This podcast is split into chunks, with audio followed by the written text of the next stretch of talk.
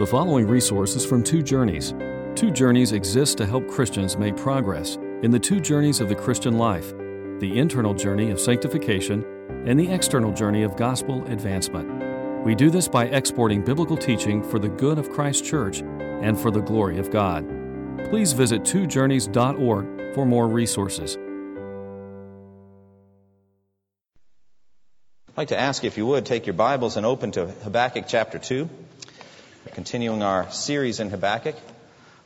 And this is the second time that we're looking at these verses, which culminate in one of the greatest verses, I think, in the entire Bible. Verse 14 The earth will be filled with the knowledge of the glory of the Lord as the waters cover the sea. We are surrounded every day by the evidence of the two great empires that are being built right in front of us. We have the empire of the glory of man and we have the empire of the glory of God.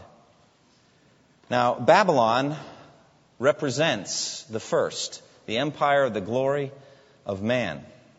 And yet, it's not just military empires that are around us. Yes, the lines are drawn on the map as a result of conquest and military action of the past. But not much of that is going on right now. It went on 55, 60 years ago during World War II. But right now, the nations are not seeking to expand their borders. And yet there is still the effect of past conquests, military and otherwise, around us all the time, because there are other empires being built. There are, for example, financial empires. I've been doing some research now on 100 years ago. There was a group of people called robber barons. These were powerful uh, industrialists who were sometimes called captains of industry. I guess it depends how you look on it but they would organize an industry to its, to its nth degree and monopolize it so that they could gain control, complete control over that industry because they wanted no competition. And ultimately, they organized America for business, it's true, but they wielded such incredible power that they had to step up and the government had to break apart some of those trusts and those monopolies. I'm thinking, for example, of Andrew Carnegie, who organized uh, the steel industry or Cornelius Vanderbilt, the Commodore, who uh, organized the railroad industry. J.P. Morgan, who organized finances. By the way, we got our Discover bill. I'm not going to tell you what was in it, but I turned over in the back and there was the word Morgan. Morgan Stanley, Dean Witter. The, the House of Morgan is still with us. We're still surrounded by the effects of these empires. And then there's perhaps the greatest of all, John D. Rockefeller's Standard Oil Company, which in its heyday controlled 90% of the oil industry in the United States. 90%. How did he do it? Well, he had special deals with the railroad, so they gave him kickbacks and information, and little by little he was able to put smaller competitors out of business. An empire was built, step by step. Not very different from the military conquest that we've talked about. As a matter of fact, he frequently in his writings and in his journal compared himself to Napoleon. And so we have the effects of empires all around us, even to this very day. Ruthless men who sweep the earth, those that use their power and their strength and their intellect and their ability for their own glory. Now, I'm not saying each of those did that, but I'm saying that there is building and structuring and empire building going on all the time. Now, the same was going on in Habakkuk's day. Habakkuk looked at his own people and he saw little mini empires, little mini emperors there were people within Jewish society that were using their position for their own advancement. They were using their uh, position as a judge to accept bribes, for example, and not render justice where it was due. And so they would get wealthy. Other businessmen were using unjust tactics to crush competitors and to crush the poor. And they're out adding house to house and getting ever more powerful. And Habakkuk looked at that and just lifted up his hands and said, How long, O Lord, is this going to go on? Why do you remain silent? Why are you doing nothing when there's just corruption and injustice among your own people? Why? Well, God answered and said, Look at the nations. Look at the nations and watch and be utterly amazed. For I'm going to do something in your days that you would not believe, even if you were told. I am raising up the Babylonians that ruthless and impetuous people who sweep across the whole earth to seize dwelling places not their own. They are a feared and dreaded people. They are a law to themselves and promote their own honor. They're coming, Habakkuk. The Babylonians are coming and they're going to destroy you. Just like they destroyed the Assyrians and the Egyptians before them, they're going to destroy you too. Well, This was a deeper problem, wasn't it? Habakkuk said, How can this be? I was intending that you just fix the problem, not that you erase the nation. How can it be that you're going to use this wicked, pagan, godless people to come in and erase the people of God, the Jews? Now, I admit we have our problems, we have our sins, but it's not that bad, is it? How can it be? And so he asks the why question even deeper. Habakkuk 1:13 he says your eyes are too pure to look on evil. You cannot tolerate wrong. Why then do you tolerate the treacherous? Why are you silent while the wicked swallow up those more righteous than themselves? Why God are you not acting on the unrighteousness in human history? Why do you hold back? Why are you quiet while these empires get built? Habakkuk chapter 2 is God's timeless answer to that question now, that's a big picture question, isn't it? What is going on in human history with the rise and fall of the nations? For Habakkuk, he wanted a specific question. What is going on with the Babylonians? What are you going to do with the Babylonians? God gives a four part answer to Habakkuk in Habakkuk chapter 2. First, he says, and we talked about this last time, Babylon will be destroyed in turn. That's the first answer. Secondly, Babylon represents a cycle of human history so that one nation rises and then falls and the next one comes and takes its place. And all of that is going to amount to dust in the wind. All of the human labor of, of self-glorifying empire building will amount to nothing. It's going to be fuel for the fire. It's going to be dust in the wind. Because thirdly, God is building his own empire. And it will last forever and ever. You see the two juxtaposed in verses 13 and 14. Look again at them. Has not the Lord Almighty determined that the people's labor is only fuel for the fire, that the nations exhaust themselves for nothing? For the earth will be filled with the knowledge of the glory of the Lord as the waters cover the sea. Do you see it? You see the human empire building, and it's going to amount to fuel for the fire. You see God filling the whole world with his own glory, just as the waters cover the sea. That's the third answer. And then fourthly, it's really the first one he covers, but logically the fourth. We've got the big picture, all of the empires rising and falling, God's glory. Well, what about the individual? What about the lowly person? What about the single prophet, for example, like Habakkuk? What about the righteous in the land? What about individual people? He answers that in Habakkuk 2, verse 4. Look again at it. He says there, the righteous will live by his faith.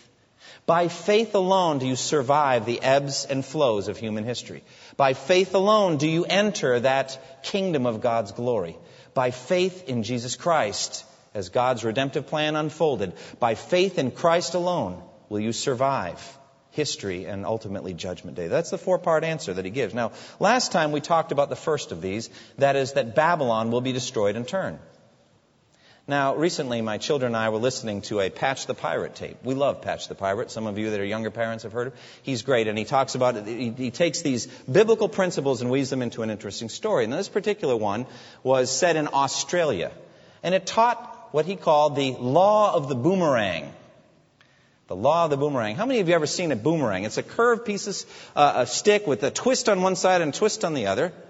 And if you throw it in a certain way, it flies through the air and if you're good at it, it ends back in your hand. If you're not good at it, it ends in the neighbor's window. So you need to be very, very careful. You need a huge yard or don't use it.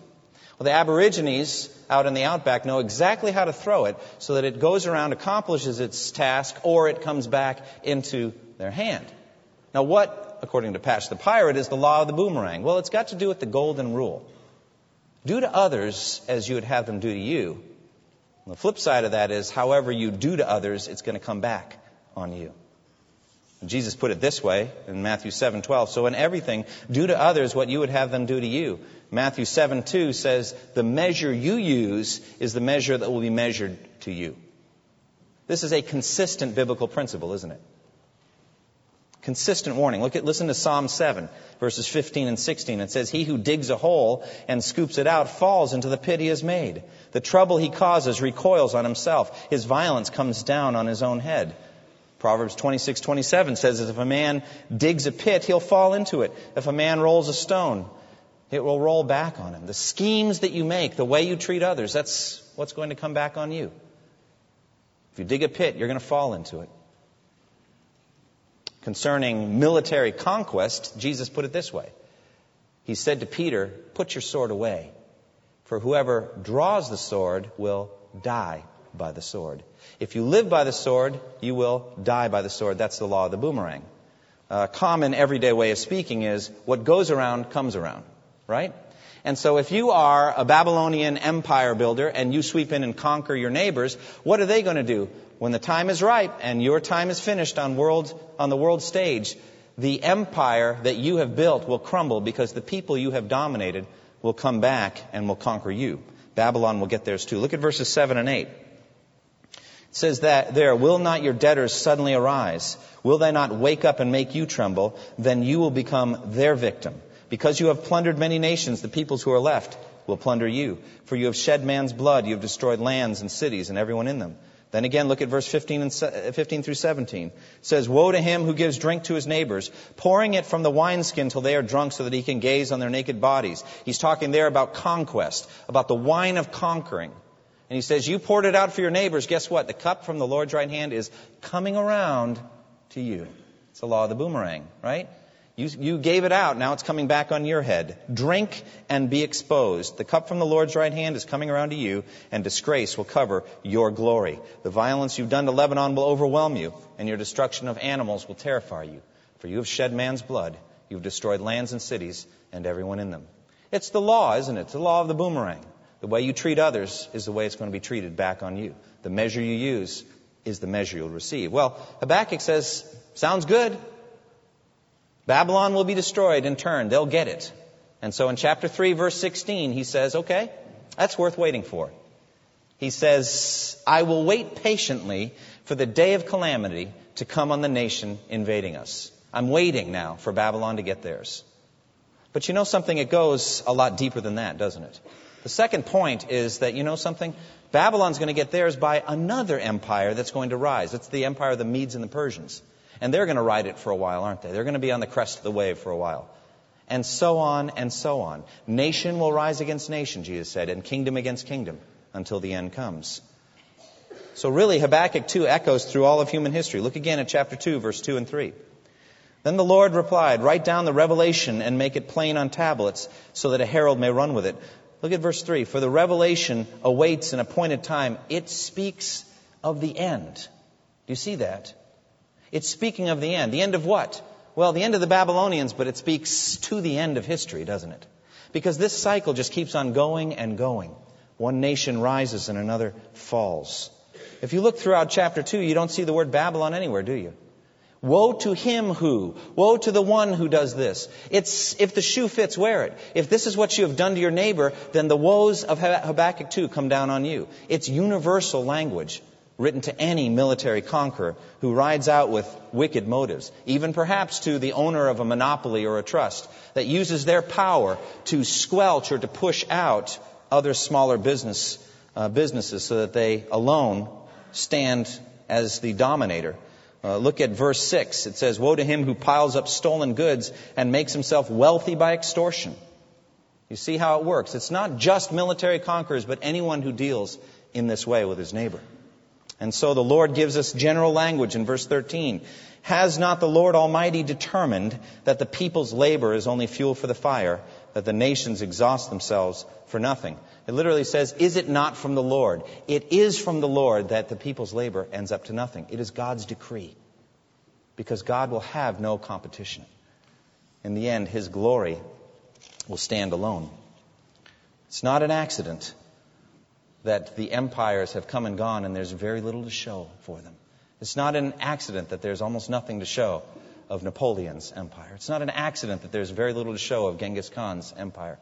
By the way, the biggest that the world has ever seen in terms of landmass.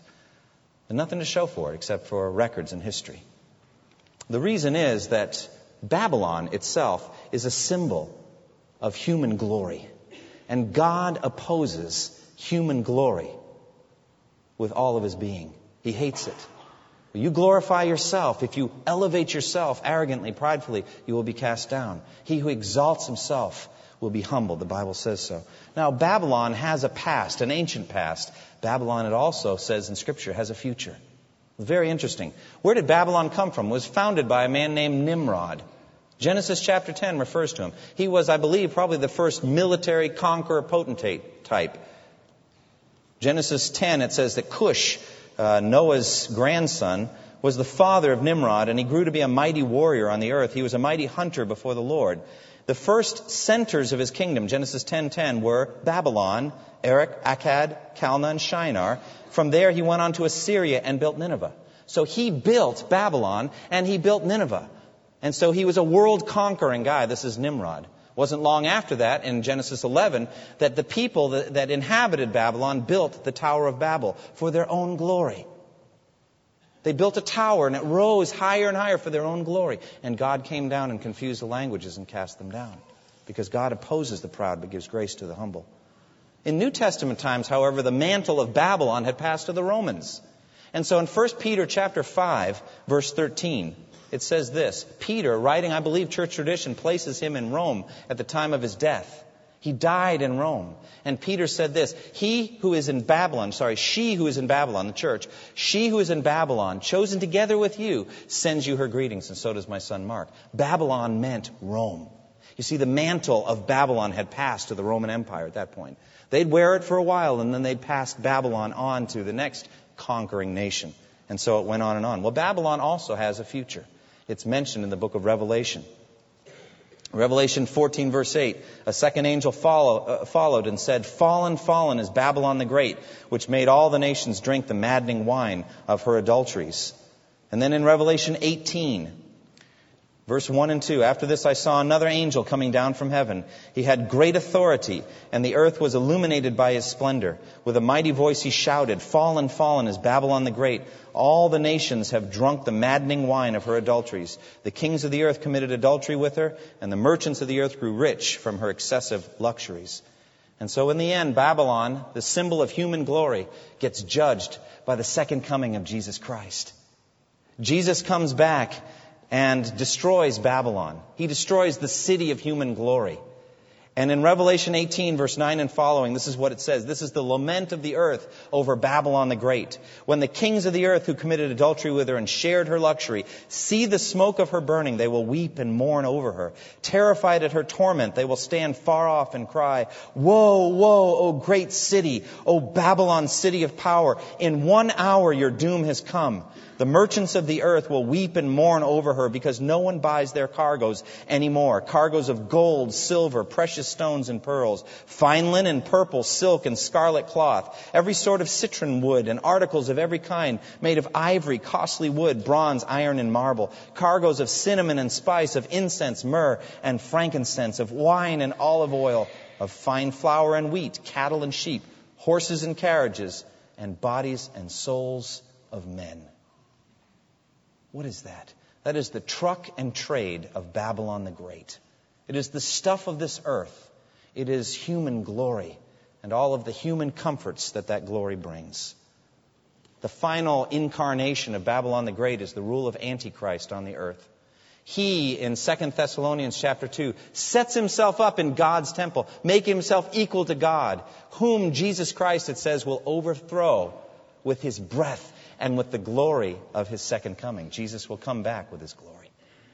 So, in summary of the second point, Babylon represents all of human glory.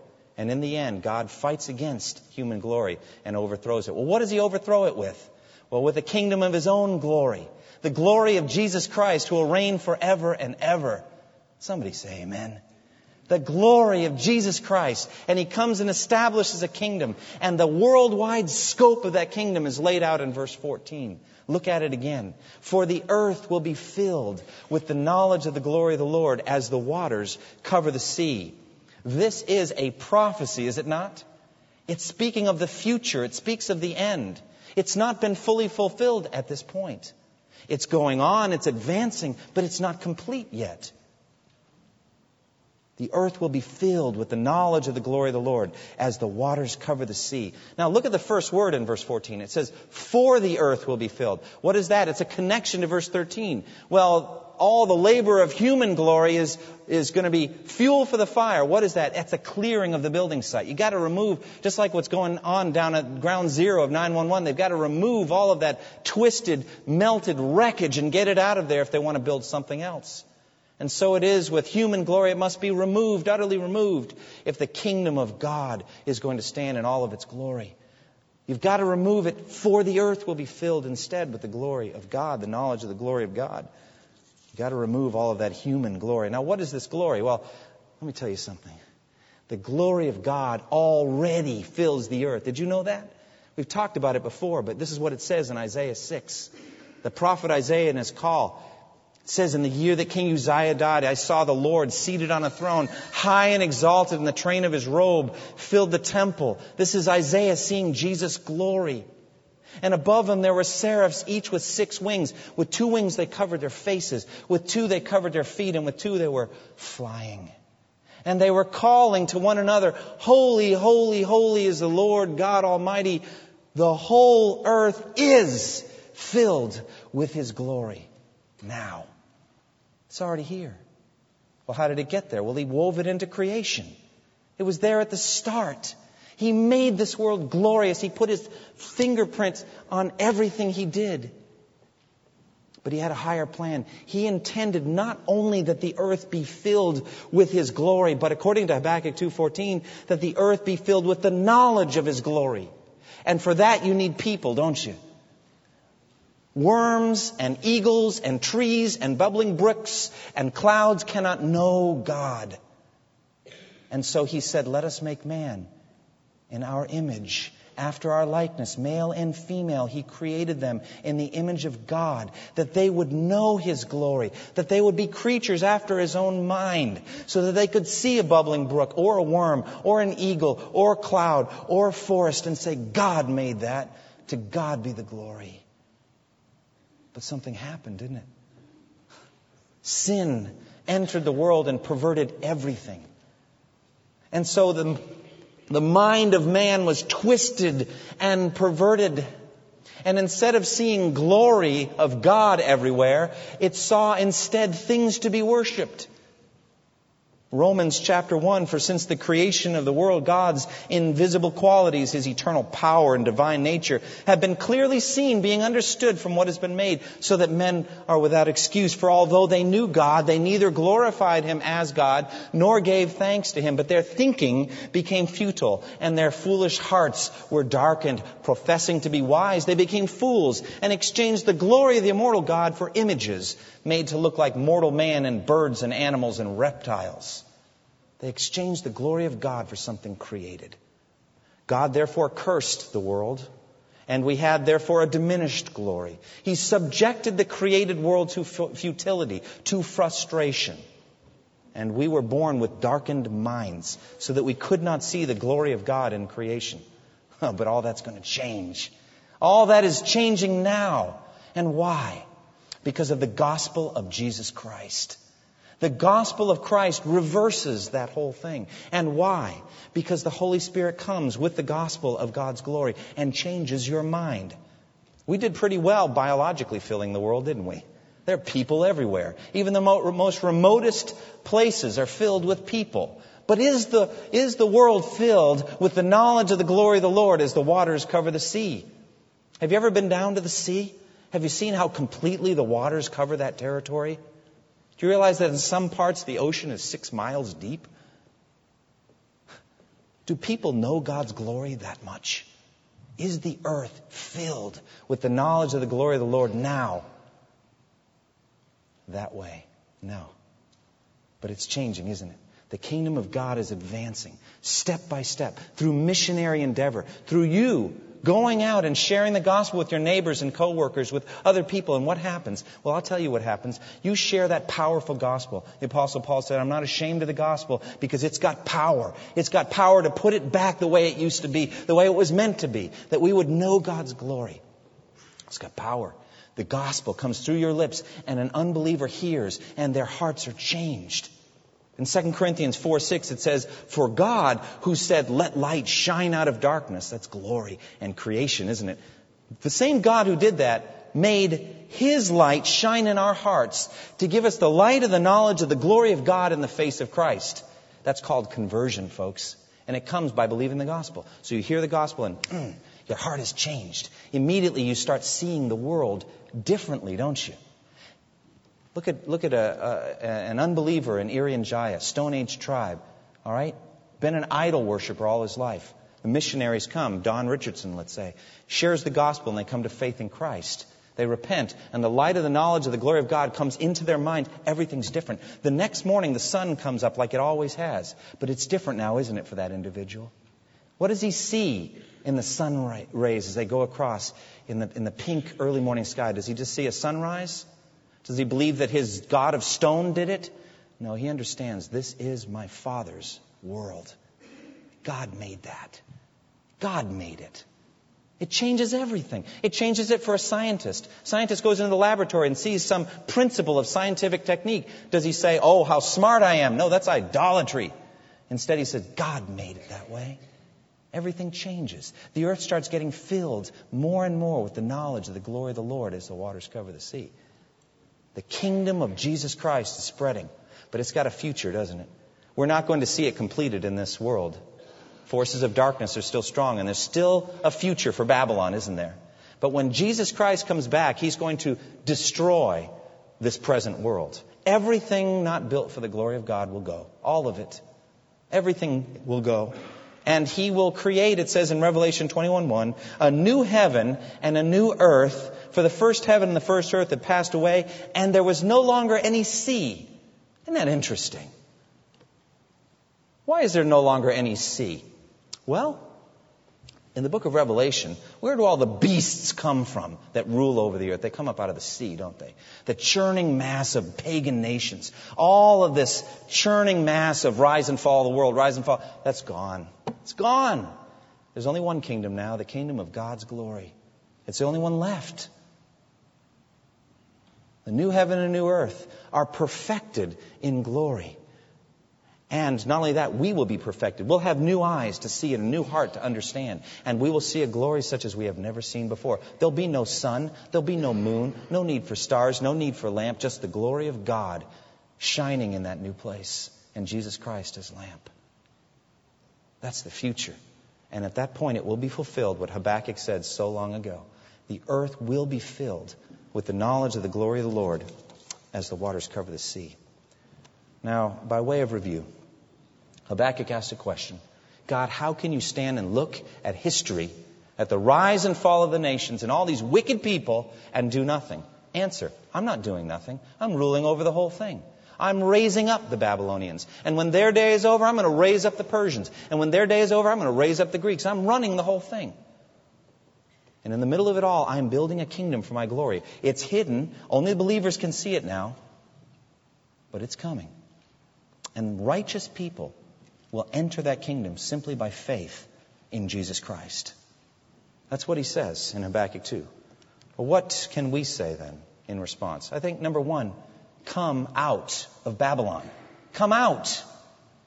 What business has the church in Babylon?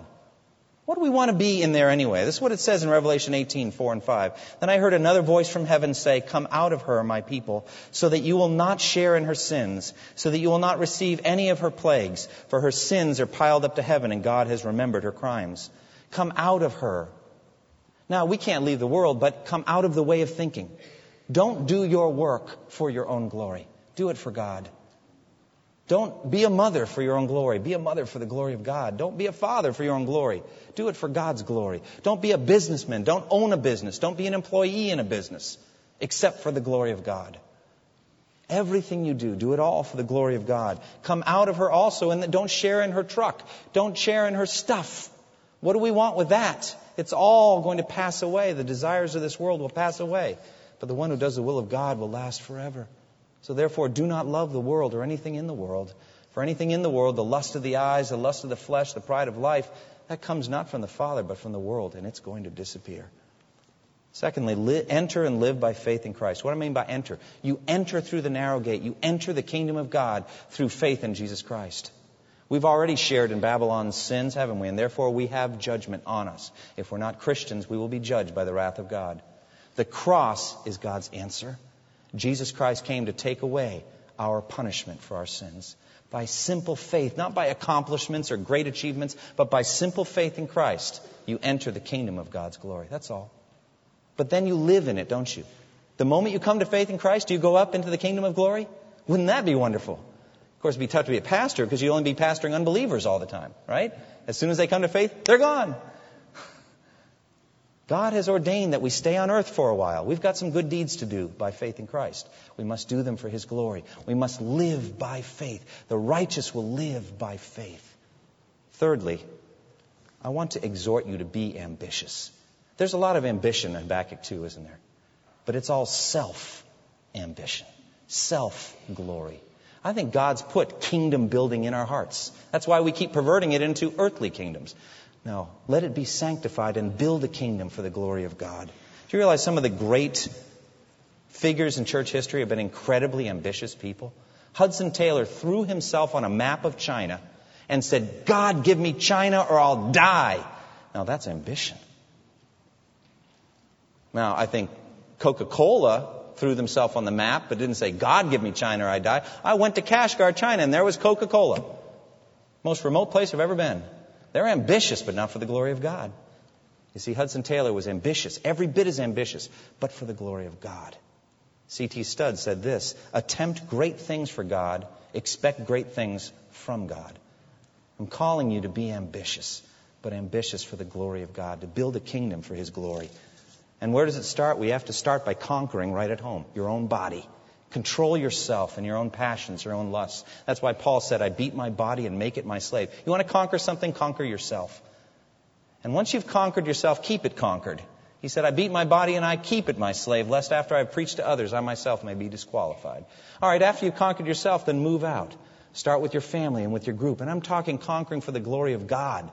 It's a whole different kind of conquer. It's Jesus' servant love conquering. That's how it works. And it goes on from there to the ends of the earth through the power of the gospel.